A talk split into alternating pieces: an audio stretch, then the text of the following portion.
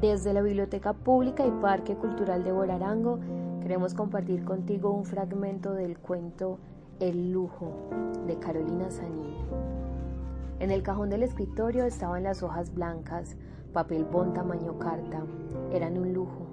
Durante el año escolar uno escribía en papel áspero y pequeño, en cuadernos cosidos, amarillentos, con rayas o cuadritos, en hojas que tenían doble margen y se seguían unas a otras.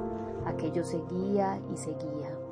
Yo anotaba en clase todo lo que la profesora decía, como si fuera un dictado, para terminar rápido el cuaderno y comenzar otro.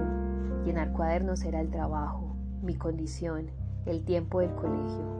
Las hojas blancas del cajón del escritorio eran para que mi abuela le escribiera cartas a una de sus hijas que vivía en Nueva York y para que yo pudiera hacer lo que quisiera.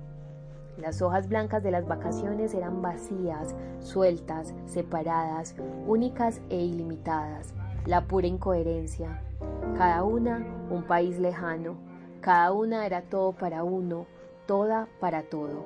Yo quería hacer tres cosas con ellas, planos de casas, diseños de vestidos y listas de nombres de niñas. Dibujaba la casa donde iba a vivir cuando viviera sola. Aquí, en este rectángulo, la sala, que dará a un jardín. Aquí, mi cuarto. En el baño, una piscina. En mi cuarto, junto a la ventana, lo más importante, una mesa baja de mimbre con sillitas de mimbre alrededor. No sabía dónde había visto una mesa así, ¿Quiénes iban a sentarse en esas sillitas a hacer qué? Unas niñas cuando yo no fuera una niña. Se sentarían a mirar las mismas sillas, a pensar en el resto de la casa que yo había imaginado. La casa, la vida, todas las cosas que iban a caber en la vida estaban en esa mesa redonda con cuatro asientos de mimbre para que unas niñas pudieran visitarme. Ese sería el lujo, el futuro era un cuarto donde el pasado se sentaría a descansar. Dibujando vestimentas desperdiciaba mucho papel durante las vacaciones. Si me equivocaba o cambiaba de parecer, no borraba sino que cambiaba de hoja. Había una mujer vertical en cada hoja, con botas o zapatos abiertos, falda o pantalón, blusa, chaqueta, cinturón, una villa en el pelo o dos, una cartera colgada del hombro, aretes, collar, pulsera.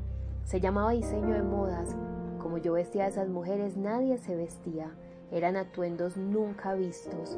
Dibujaba sin colores, solo con el lápiz. Los colores serían los que cualquiera quisiera. Ese era el lujo.